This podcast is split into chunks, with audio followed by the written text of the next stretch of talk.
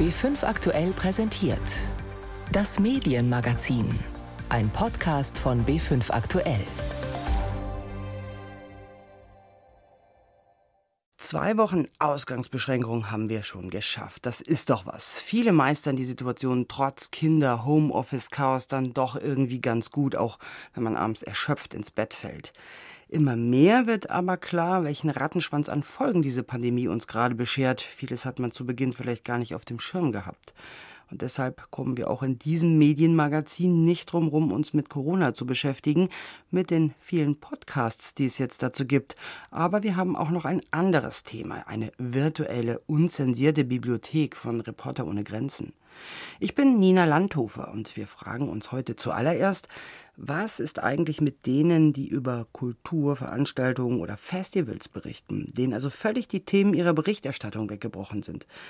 Bei uns haben wir auch viele kleine Kultur- und Stadtmagazine, die jetzt ums Überleben kämpfen. Über soziale Netzwerke und Newsletter flehen Sie bitte, unterstützt uns durch Spenden, bitte kauft die aktuelle Ausgabe, sonst wird es keine neue mehr geben. Christian Ort hat mit drei bayerischen Regionalmagazinen gesprochen. Neue Szene, das Augsburger Stadtmagazin. Seit Tag 1 ist Walter Sianos beim Augsburger Stadtmagazin Neue Szene dabei. So eine Situation wie im Moment hat der Chefredakteur in 29 Jahren Magazingeschichte noch nie erlebt. Das wurde einem von Tag zu Tag immer bewusster, wie dramatisch die ganze Situation eigentlich wird, weil wir als Stadtmagazin viel von Veranstaltungen und von Gastronomiebetrieben leben, die es jetzt natürlich alle genauso hart getroffen hat wie uns. Mit 20.000 Exemplaren zählt die Zeitschrift zu den größten bayerischen Stadtmagazinen. Jedes Heft wird gratis verteilt und wird ausschließlich durch Werbeanzeigen finanziert. Die meisten Partner sind Clubs oder Restaurants. Aber was tun, wenn alles geschlossen hat? Dadurch, dass wir in Augsburg natürlich jeden kennen, haben wir uns dann mit Supermärkten, mit Apotheken und anderen Betrieben zusammengeschlossen und da liegt jetzt die Szene aus. Die Krise hat Folgen. Zum ersten Mal in der Geschichte ist die Ausgabe nicht in vollem Umfang erschienen. Die fünf Angestellten der neuen Szene in Kurzarbeit. Und Walter Sianos hat Soforthilfe beantragt und bewilligt bekommen. Schwere Zeiten. Wir werden natürlich kämpfen, dass es das Magazin noch viele weitere Jahre gibt, weil wir sind jetzt nicht nur eine normale Firma. Ich glaube, wir sind für viele Augsburger einfach eine Institution. Das merkt Sianus zum Beispiel an den freien Autoren, die jetzt weiterschreiben wollen ohne Honorar. Oder dem Vermieter der Redaktion, der die nächsten drei Monate auf die Hälfte der Miete verzichtet. Deshalb gibt es für Walter Sianus nur ein Thema für die Mai-Ausgabe. Das nächste Heft wird natürlich ganz im Zeichen von Solidarität und Hilfe stehen. Wir wollen jetzt aber auch die Berichterstattung nicht in eine negative Bahn lenken, sondern ganz im Gegenteil. Wir müssen aus der Krise alle positiv und gestärkt hervorkommen. Mit Vergnügen München, das digitale Stadtmagazin. Nina Vogel berichtet beim Münchner Ableger des Stadtmagazins mit Vergnügen über alles, was ihr und der jungen Community Vergnügen bereitet. Veranstaltungen, Restaurants, Kunst und Kultur. Und damit so ziemlich alles, was im Moment geschlossen hat dann fällt natürlich unser Inhalt weg und unsere Daseinsberechtigung. Und wir haben einfach sofort umgeschaltet und haben gesagt, wir machen jetzt mit Vergnügen zu Hause, wo sich auf einmal alles darum dreht, wie bringen wir das Vergnügen in die Wohnzimmer sozusagen, wenn die Leute nicht mehr rausgehen dürfen. Anstatt das neue Tapas-Lokal in der Maxvorstadt zu testen, schreibt Nina jetzt im Homeoffice über die 21 Restaurants und Cafés in der Maxvorstadt, die liefern oder Takeaway anbieten. Zusätzlich liefert das Münchner mit Vergnügen-Team der Berliner Zentralredaktion jetzt mehr Inhalte zu. Das wirkt sich auf die Klickzahlen der Münchner Seite aus. Die sind zwar insgesamt gesunken, einzelne Artikel werden dafür aber, auch dank Social Media, inzwischen doppelt so häufig geklickt. Rekord. Und viel Feedback gibt es auch. Wir haben, glaube ich, so viele Nachrichten bekommen wie schon lange nicht mehr. Sei es ähm, Leute, die dankbar sind, dass wir noch da sind, oder sei es Leute, die uns mit Vorschlägen, Tipps und Ideen versorgen. Die Leute haben es sehr, sehr positiv angenommen, dass wir da so schnell reagiert haben. Wie die neue Szene Augsburg ist auch das Online-Stadtmagazin mit Vergnügen München kostenlos, finanziert sich über Werbung, Events und Partnerschaften.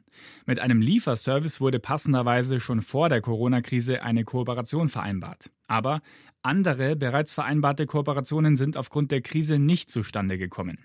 Nina Vogel und ihre beiden Münchner Kolleginnen sind jetzt in Kurzarbeit. Wir können halt nicht absehen, wie lange das noch geht. Wir sind trotzdem irgendwie hoffnungsvoll, dass wir irgendwann wieder in unser normales Geschäft sozusagen einsteigen können.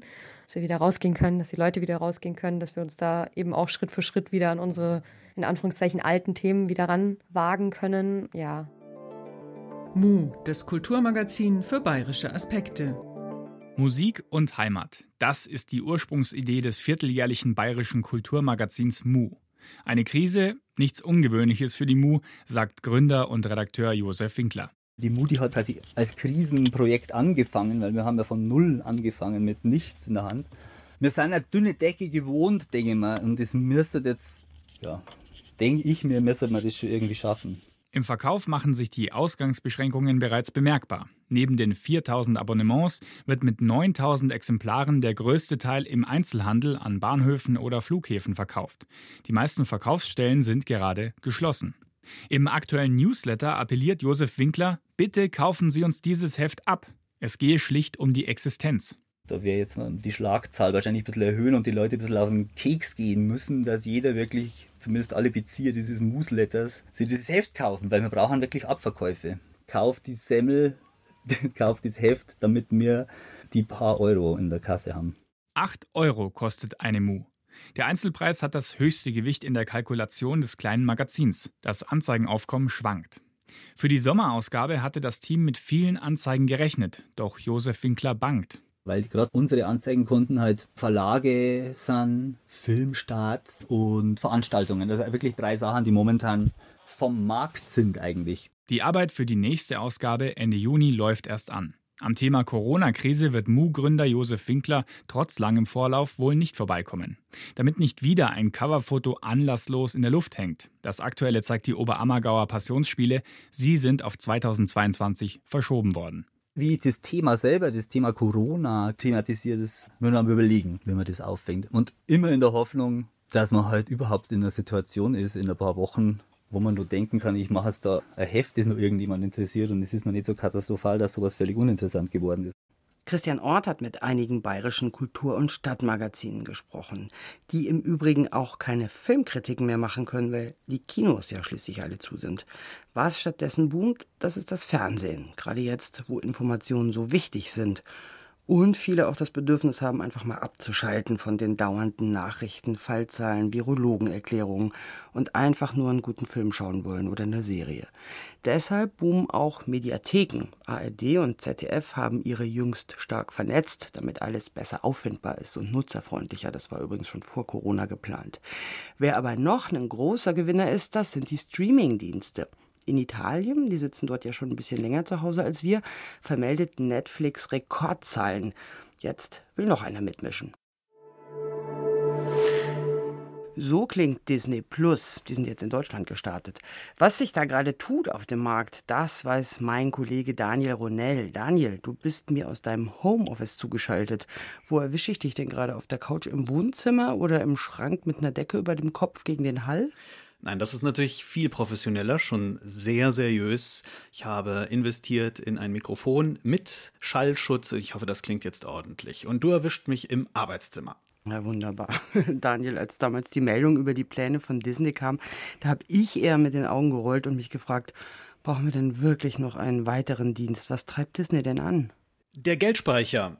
Der Geldspeicher war auch schon mal voller bei Dagobert Duck und dem Disney-Konzern, denn auch er leidet unter Corona. Dreharbeiten fallen aus, die Freizeitparks sind geschlossen. Disney hat auch eine Kreuzfahrtflotte, die im Moment stillgelegt ist. So gesehen ist der neue Streamingdienst der einzige Strohhalm, den die haben. Wobei es ist kein Geheimnis, mit verkauften Kinotickets kann ein Film viel mehr Geld machen, als wenn er online abrufbar ist. Da macht nur die Masse Kasse, also die Abrufzahlen müssen richtig hoch sein. Was Disney Plus angeht, muss man abwarten, wie sich das Angebot entwickeln wird. Der Konzern öffnet für die Kunden zwar seine Archivtruhe und die ist prall gefüllt mit Familienunterhaltung von den Trickfilm-Klassikern über die Star Wars bis zur Marvel-Superheldenreihe. Im vergangenen Jahr hat Disney auch das Filmstudio 20th Century Fox aufgekauft und mit ihm zum Beispiel die Simpsons. Aber auf Dauer kann ein Streamingdienst nur bestehen, wenn er exklusiven Inhalt bietet, also eigens gedrehte Filme und Serien. Und da sieht's bei den Mickey Maus Machern im Moment noch etwas dünn aus. Warum boomen denn die Streamingdienste überhaupt? Also was machen die anders als klassisches Fernsehen oder Kino? Einloggen, draufdrücken und los geht's, würde ich sagen. Streamen passt in die Zeit, ist vom Image her sehr cool. Die Technik macht auch wunderbar mit auch wenn jetzt in der Krise die Dienste ihre Übertragungsrate drosseln, um das Internet nicht zu überlasten. Und es sind natürlich die Inhalte. Viele gut gemachte Serien, die die Erzählweisen, auch die von Filmen, fast revolutioniert haben. Die großen Titel sind Stranger Things oder bis vor kurzem Game of Thrones, also Mystery und Fantasy, aber auch Comedy steht hoch im Kurs und im Moment, wenn die Download-Charts stimmen, sind auch Grusel- und Endzeitfilme gefragt. Vom Gefühl her kann man als Kunde auf Entdeckungsreise gehen und sich eben sein individuelles Lieblingsprogramm zusammenschustern. Grusel- und Endzeitfilme wären meins ja jetzt gerade nicht. Aber sag mal, bekommen wir denn da nicht auf kurz oder lang so eine Einheitssoße? Also ich habe mich schon gefragt, schade das nicht der Diversität, wenn Unternehmen wie Netflix, Amazon und jetzt eben Disney auch so den, den ganzen kompletten Markt beherrschen? Ich denke, Menschen wollen unterhalten werden und da sind die Großen auf dem Markt eben unschlagbar. Klar, mit überwiegend amerikanischer Kost, wobei es vor allem bei Netflix mittlerweile auch deutsche Auftragsproduktionen gibt. Serien und Filme, die sind qualitativ nicht alle gut, aber es wird investiert. Es kann noch werden und dann zählt irgendwann auch nicht mehr das Argument, dass hier die Regionalität nicht bedient wird. Der Markt wird's einfach entscheiden und es ist ein Milliardenmarkt. Wie kann denn das Fernsehen jetzt reagieren, um konkurrenzfähig zu bleiben? Oder kann es überhaupt noch reagieren oder ist alles schon zu spät? Ich finde, ja, es ist noch nicht zu spät. Live-Senden ist ein Alleinstellungsmerkmal von Fernsehen. Sport, Shows, aber auch Information. Auf dieses Pfund, auch wenn es teuer ist, sollte TV setzen, um bestehen zu können. Für erfolgsversprechend halte ich auch den ARD-Plan, 20 Millionen Euro in Serien zu investieren, die sie dann vor der normalen Ausstrahlung streamen wollen. Gut, so viel kosten gefühlt fünf Folgen von Game of Thrones. Aber das könnte interessant werden, wenn inhaltlich nicht versucht wird, einfach zu kopieren. Das muss originell werden, anders. Hm, da ist quasi viel im Schwange gerade. Was ändert sich denn gerade bei den Mediatheken der öffentlich-rechtlichen? Die hatten ja bisher eher so ein Mauerblümchen-Dasein gefristet. Vor allem ändern sich gerade die Zugriffszahlen und zwar sehr steil nach oben. In Zeiten der verordneten Kontaktreduzierung nutzen die Menschen mehr Mediatheken, auch die öffentlich-rechtlichen Mediatheken, wo es im Gegensatz zu den Streamingdiensten eben auch Nachrichten gibt. Aber sie schauen auch mehr fern, linear. Und was auffällt, aktuell konsumieren die Jüngeren, also die 14- bis 49-Jährigen, viel stärker öffentlich-rechtliches Programm. Das ist ein ganz neues Bild und den Schwung sollten die Macher mitnehmen, auch für die Zeit nach der Krise. Das ist ja echt erstaunlich. Die einen profitieren also, die anderen leiden. Aber ganz gefährlich ist es ja jetzt für die Kinohäuser geworden, die schließen mussten. Daniel, was sind da deine Prognosen? Wie sind die Aussichten? Für die Kinos ist die Situation bedrohlich. Ihnen brechen nicht nur die Einnahmen weg, sondern es tut sich für die Kinobetreiber noch ein anderes Problem auf, dass eben Filme, bevor sie ins Kino kommen, schon online gestreamt werden, auf den Video-on-Demand-Portalen stehen.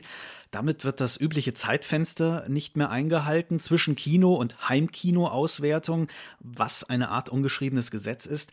Aktuell einen deutschen Sonderweg geht gerade der Film Die Känguru-Chroniken. Die Komödie ist seit dieser Woche, kurz nachdem sie im Kino lief, auch schon digital abrufbar.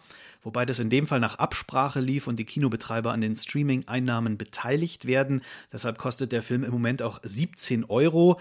Da ist der Kino Soli quasi mit drin. Was meinst du, wie könnte sich denn die Situation nun weiterentwickeln oder meinst du, sie wird sich zuspitzen? Naja, in der aktuellen Phase haben kleine, neue Kinofilme nur eine Chance, wenn sie online gesehen werden können. Viel Geld werden sie nicht machen. Aber wenn die Krise vorbei sein wird und die Kinos wieder geöffnet haben, ist klar, dann werden viele große Produktionen, die sich angestaut haben, zum Beispiel der neue James Bond, die Säle dominieren, um Geld schnell wieder reinzubekommen. Und da wird es für die kleineren Filme sowieso erstmal sehr wenig Platz geben. Also in diesem Fall düstere Aussichten. Schade, weil das sind ja ganz oft die besonders tollen. Vielen Dank an Daniel Ronell im Homeoffice. Bewegung auf dem TV- und Kinomarkt in Zeiten von Corona und kurz nachdem der Streamingdienst Disney Plus in Deutschland an den Start gegangen ist. Danke, Daniel. Gerne. Und Daniel hat es ja auch gerade schon angesprochen, bei uns öffentlich-rechtlichen gehen die Zugriffszahlen nach oben. Klar, weil gerade verlässliche Information wichtig ist weil aber ARD, ZDF und Deutschlandfunk auch sehr schnell reagiert haben, als zum Beispiel die Schulen geschlossen wurden. Da gibt es ein tolles Programm zur schulischen Unterstützung, aber einfach auch interessante Filme und Hörspiele gegen die Langeweile. Und Es gibt eben auch die vielen neuen Podcasts, die aus dem Boden gestampft wurden rund um Corona und Covid-19. Der inzwischen bekannteste ist wahrscheinlich der Corona-Update-Podcast vom NDR mit dem Virologen Christian Drosten. Über 20 Millionen Abrufe haben die Folgen mittlerweile zusammen. Neulich gab es eine Folge, in der über die Entstehung und das Making-of berichtet wurde, an dem Tag, an dem Christian Drosten heiser war. Erfunden hat's nämlich Norbert Grundei beim NDR-Leiter des Media Labs Think Radio. Ja, also ich hatte Christian Drosten schon vor mehreren Wochen in unterschiedlichen Sendungen gesehen und fand ihn als Gesprächspartner einfach super interessant, wusste aber zu dem Zeitpunkt noch gar nicht, wie tief er eigentlich tatsächlich in diesem Thema drin ist und habe mhm. das dann ein bisschen recherchiert, habe dann all die Dinge rausgefunden, die wir jetzt fast alle kennen, dass er bei der Entdeckung des ersten SARS-Virus dabei war und hatte dann irgendwann die Idee, wie wäre es eigentlich, wenn wir in dieser Corona-Krise mit dem Menschen sprechen könnten, der Yeah. Der absolute Experte in Deutschland für dieses Thema ist, der die Bundesregierung berät, der das Außenministerium berät, die Bundesländer. Wie wäre es eigentlich, wenn alle Menschen in Deutschland denselben Informationsstand hätten wie die politischen Entscheidungsträger, wenn man so will? Und dann habe ich mir irgendwann abends ein Herz gefasst und habe ihm eine E-Mail geschrieben. Vielleicht ist die Idee auch abwegig und nicht realisierbar, aber ich wollte sie Ihnen auf jeden Fall mal kurz schildern. Idee ist ein täglicher, kurzer, sachlicher Podcast, in dem wir täglich zur aktuellen Entwicklung der Situation um Covid-19 sprechen. Die E-Mail war sehr förmlich, lieber Herr Professor und so weiter. Und dann kam innerhalb weniger Stunden eine E-Mail zurück, sehr unförmlich, ohne Anrede, ohne alles, in der einfach stand, bin gerade unterwegs, finde die Idee gut, Montag können wir anfangen. Tja, und die Idee war offensichtlich genau das, was gefehlt hat. Mit dem Erfolg hatten weder Christian Drosten gerechnet, noch die Macher beim NDR. Und auch nicht mit der vielen Arbeit, die da dran hängt. Das erzählt nämlich Katharina Marenholz von NDR Info. Jeden Tag kam irgendwie was Neues. Andere ARD-Anstalten riefen an, wollten den Podcast auch haben. Dann haben Hörer zuerst gefragt, ob wir das nicht verschriftlichen können und die Skripte dann online stellen können. Das haben wir dann organisiert. Dann war der Wunsch, dass man die Skripte in Volltext im Internetartikel hat, damit man besser darin suchen kann. Also nicht nur als PDF. Dann haben wir das organisiert. Da musste zwischendurch immer wieder die Seite optimiert werden, die Online-Seite. Dann haben wir viel mit Social Media auch gesprochen und da auch immer wieder nachjustiert, wie man das denn da weiter verwendet, um sehr darauf geachtet, dass auch da nichts verkürzt wird. Wir sitzen ja auch jeden Tag lange über dem Titel der Folge, mhm. weil wir sehr darauf achten, dass wir eben da keine Schlagzeile raushauen, die vielleicht Aufmerksamkeit erregt, aber irgendwas doch ein bisschen falsch darstellt. Ich habe auch schon mal gehört, dass jemand sagte, hm, könnte die Titel nicht ein bisschen interessanter machen. Und wir sind da sehr zurückhaltend mit den Titeln. Man könnte da sicherlich mehr eine Schlagzeile draus machen und dann vielleicht noch mehr Aufmerksamkeit erregen, aber das wollen wir halt gerade nicht. Ja, und wer auch anrief, das waren wir vom Bayerischen Rundfunk. Wir gehören nämlich auch zu denen, die diesen Podcast haben wollten. Warum? Das erklärt Steffen Jenter, der Leiter von B5 aktuell. Seit Corona die Schlagzeilen bestimmt, machen wir ganz viel selbst. Sondersendungen. Wir haben selbst Podcasts, wo wir mit Experten, Virologen sprechen. Und wir haben ständige Sondersendungen, die es auch als Podcast gibt. Und dennoch, da gibt es dieses Gespräch mit Professor Drosten, das die NDR-Kollegen machen. Und das ist einfach spannend. Das höre ich selbst jeden Tag. Da sprechen die Kollegen drüber. Und nach wenigen Folgen dachte ich, das wollen wir einfach auch senden. Das gibt Antworten, die wichtig sind, die fundiert sind, die unaufgeregt sind und das ist eine neue, spannende Form. Und auch sonst tauschen wir uns in der ARD ja ständig aus, wir nutzen Synergien und da brauchen wir keine Eitelkeiten, welcher Sender hatte jetzt als erster die Idee. Die Idee ist klasse, die Umsetzung ist gut und deswegen senden wir es.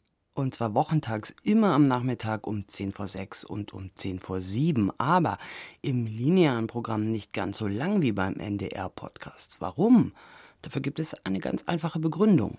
Wir haben uns entschlossen, 10 Minuten gekürzt, kondensiert, das wirklich Wichtigste. Das machen die Kollegen schon selbst. Sie bieten uns das eben an in dieser Form. Und ich glaube, das kommt auch der Hörsituation entgegen unserer Hörerinnen und Hörer. Denn wenn man lineares Radio hört, hat man oft ein sehr begrenztes Zeitbudget. Da sind die zehn Minuten schon deutlich länger als das, was man sonst hat, aber sie sind ein gutes Angebot. Und wenn ich dann den Eindruck habe, jetzt will ich doch noch mehr wissen, dann gibt es die Möglichkeit, in der ARD-Audiothek sich auch die Langfassung anzuhören. Die ist ja meistens so eine knappe halbe Stunde. Radio und Podcast ist eben doch was anderes. Steffen Jente hat es eben gesagt, auch der BR hat natürlich eigene Formate entwickelt, zum Beispiel den Podcast Corona in Bayern mit Thorsten Otto. Und der hat einen ganz eigenen, völlig anderen Ansatz. Ja, mir ist ganz wichtig, dass wir natürlich seriös über das Virus und alles, was damit zusammenhängt, alle Risiken und Gefahren berichten. Aber wir wollen den Menschen auch was Praktisches an die Hand geben. Tipps, wie sie momentan mit der Krise vielleicht ein bisschen besser zurechtkommen. Und ganz, ganz wichtig, positiv bleiben in dieser Zeit.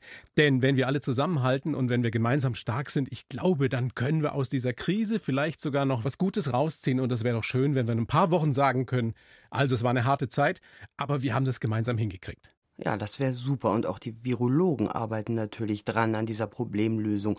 Und einen von ihnen begleitet unsere Wissenschaftsredaktion im Podcast B5 Extra Coronavirus. Meiner Kollegin Jan Torschinski kann man diese Begeisterung über den Wissenschaftsjournalismus fast ein bisschen anhören. Also die Arbeit von Virologen interessiert ja momentan viele Menschen und wir haben die Chance, mit Hendrik Streeck jemanden akustisch zu begleiten, der gerade mittendrin ist in der Feldforschung der Virologen. Also er ist in Heinsberg in einem der Corona-Hotspots und untersucht jetzt dort ungefähr 1000 Menschen, um herauszufinden, wie viele sich dort tatsächlich infiziert haben mit dem Erreger. Und es ist sehr spannend, ihm zuzuhören und jeden Tag eine neue Etappe und ein neues Kapitel aus dieser Forschungsarbeit Zeit mitzubekommen. Das hätten viele vor ein paar Wochen, glaube ich, auch nicht gedacht. So spannend ist Wissenschaftsjournalismus. Ganz neu seit Freitag übrigens auch ein Wirtschaftspodcast. B5 Extra Coronavirus Wege aus der wirtschaftlichen Krise. Einmal wöchentlich spricht Moderatorin und Volkswirtin Christine Bergmann mit prominenten Experten aus der Ökonomie und aus der Sozialpolitik. Und alle diese genannten Podcasts gerade und noch viele mehr finden Sie natürlich im BR Podcast Center oder in der ARD Audiothek und überall, wo es Podcasts gibt. Und jetzt wollen wir zum Schluss noch auf ein ganz anderes Thema schauen. Freies, journalistisch unabhängiges Schreiben wird immer schwieriger, schon vor Corona. Die Artikel vieler kritischer Journalisten in vielen Ländern der Welt werden zensiert. Und um das doch noch zugänglich zu machen, baut Reporter ohne Grenzen gerade eine Bibliothek, und zwar virtuell. Kai Weidinger zu der Uncensored Library, der unzensierten Bibliothek.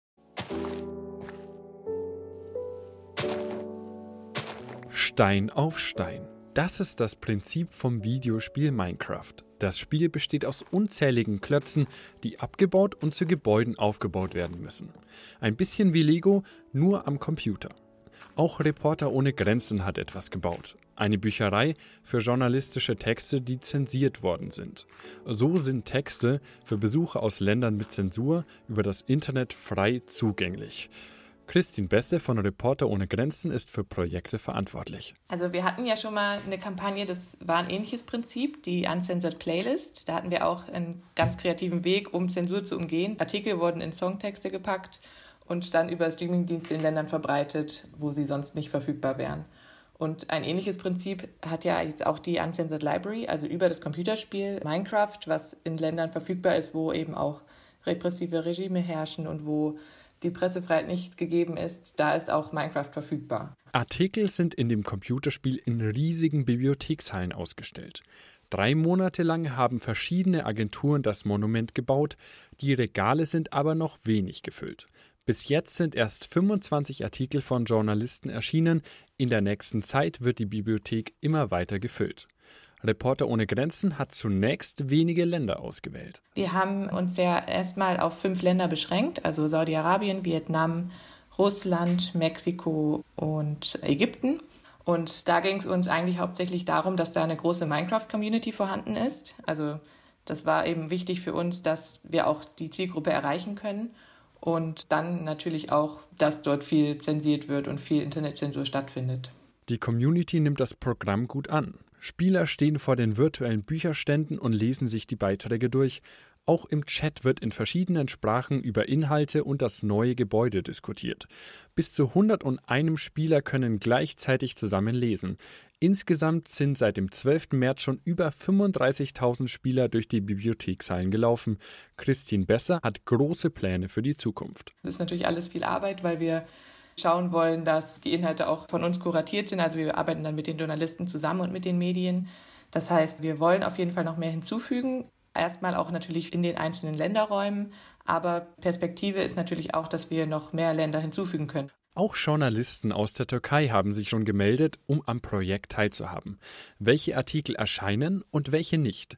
Diese Entscheidung braucht Zeit, denn die Berichte werden immer erst auf verstörende oder gewalthaltige Inhalte überprüft. Die Zielgruppe von Minecraft ist nämlich relativ jung.